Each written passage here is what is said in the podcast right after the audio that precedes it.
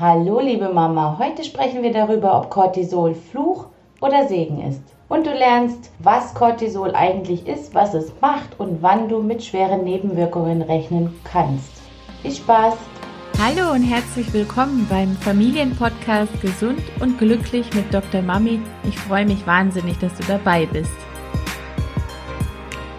Mein Name ist Desiree Ratter, ich bin dreifache Mutter und Kinderärztin. Ich helfe Müttern dabei, ihren Kindern eine glückliche und gesunde Kindheit zu schenken, ohne dabei selbst auf der Strecke zu bleiben. So, herzlich willkommen zu einer neuen Folge von Medical Monday.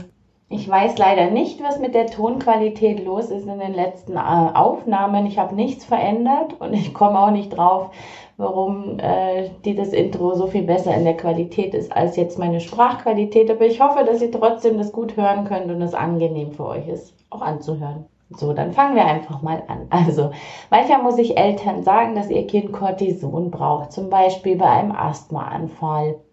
Und dann stelle ich immer wieder das Entsetzen in ihren Augen fest. Denn auch vor Cortison haben Eltern oft große Angst.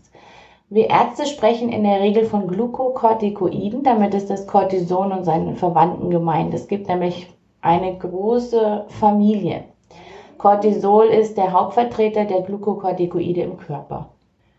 Und weil Cortisol tatsächlich überlebensnotwendig ist, sollten wir mal darüber sprechen, was es ist, was es macht, wann man keine Angst vor schweren Nebenwirkungen haben muss, wann es zu schweren Nebenwirkungen kommen kann und wie man am besten verantwortungsbewusst damit umgeht. Also, was ist eigentlich Cortisol? Allen voran ist es ein starkes, körpereigenes Hormon, das in der Nebennierenrinde eines jeden Menschen hergestellt wird. Das heißt, jeder Mensch bildet und braucht dieses Hormon. Die Menge, die vom Körper produziert wird, die unterliegt dem sogenannten zirkadianen Rhythmus. Das heißt, es findet morgens eine größere und abends eine kleinere Cortisolproduktion statt. Die Menge, die ausgeschüttet wird, verändert sich bei Stress, Krankheiten, Unfällen und anderen Gegebenheiten.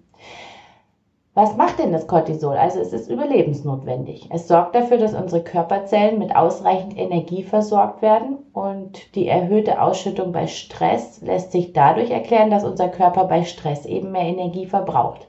Es beeinflusst also den Kohlenhydrathaushalt, entgegen der Insulinwirkung, den Fettstoffwechsel, den Proteinumsatz und es hemmt Entzündungs- und Abwehrreaktionen. Das heißt, es dämpft überschüssige Entzündung und Abwehr. Daher wird es auch oft gegeben bei Allergien, Autoimmunerkrankungen und chronischen Entzündungen. Und drittens ist es ein oder das wichtigste Stresshormon. Das heißt, bei Stress wird es ausgeschüttet und es schützt, unterstützt andere Stresshormone in ihrer Wirkung. Es ist zum Beispiel spannend, in der Bindungsforschung hat man festgestellt, es gibt ja verschiedene Bindungstypen und man hat festgestellt, ähm, über die Messung von Cortison im Speichel, welche Kinder gestresster sind als andere und die Ergebnisse haben die Bindungsforschung in der Einteilung, welche Bindungsformen es gibt, sehr viel weitergebracht. Wann brauchen wir nicht mit schweren Nebenwirkungen rechnen? Also wenn ähm, das Kind das Cortison nur kurzfristig bekommt unter fünf bis sieben Tagen, wie zum Beispiel beim Asthma oder Pseudokrupp, wobei auch jetzt beim Asthma das natürlich davon abhängt, wie ausgeprägt ist es und in welcher Form nimmt man es ein und aus welchem Grund nimmt man es ein, dann kann es auch zu längeren Gaben kommen. Und falls es bei kurzfristigem Einsatz höher dosiert wird, kann es sein, dass die Kinder vermehrt Appetit zeigen oder sogar Stimmungsschwankungen haben. Wann kommt es zu schwereren Nebenwirkungen? Bei einer Gabe von zwei bis drei Wochen in höherer Dosierung kann man damit rechnen. Was passiert? Das extern zugefügte Cortisol, also das von außen, das, was man einnimmt, stimuliert eine Überfunktion der Nebennierenrinde, die das Cortisol ja produziert. Die körpereigene Produktion wird damit runtergefahren und es dauert wenn, äh, circa eine Woche, bis die eigene Produktion wieder hochgefahren wird. Das heißt, das extern zugefügte Cortison muss erstmal ausgeschlichen werden und nicht plötzlich beendet werden, damit die eigene Produktion wieder hochgefahren wird und man nicht in einen plötzlichen äh, Mangel rutscht nach Absetzen des von extern zugefügten Cortisons.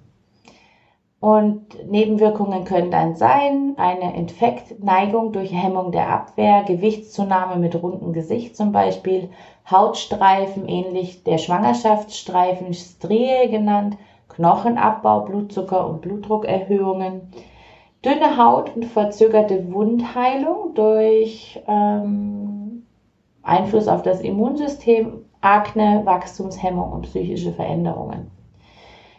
Fazit ist also, die Gabe von Cortisol muss verantwortungsbewusst erfolgen und zwar so gering wie niedrig dosiert werden, um Nebenwirkungen zu reduzieren.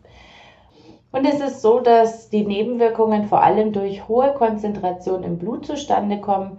Das heißt, die Gabe sollte so lokal wie möglich sein. Ähm, zum Beispiel wird bei Asthma Cortison inhaliert. Hier muss man übrigens auch nicht ausschleichen. Und bei Entzündungen im Rektum wird das Cortisol dann rektal lokal gegeben werden.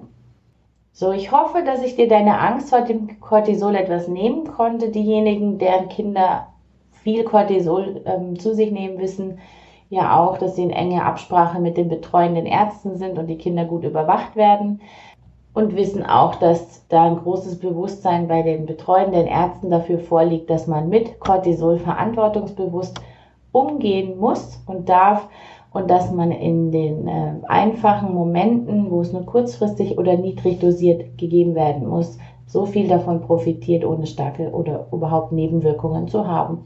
Eine herzliche Umarmung von mir und wenn du mehr über Medizin wissen möchtest oder auch wissen möchtest, wie du deinem Kind ganzheitlich unter die Arme greifen kannst, wenn es krank wird, dann darfst du dir gerne mein kostenloses E-Book herunterladen, ganz gesund, und ich verlinke dir das einfach in den Shownotes. Viel Spaß heute noch und einen wunderschönen Tag. So, das war's für heute beim Familienpodcast Gesund und Glücklich mit Doktor Mami und ich freue mich auf das nächste Mal. Ciao!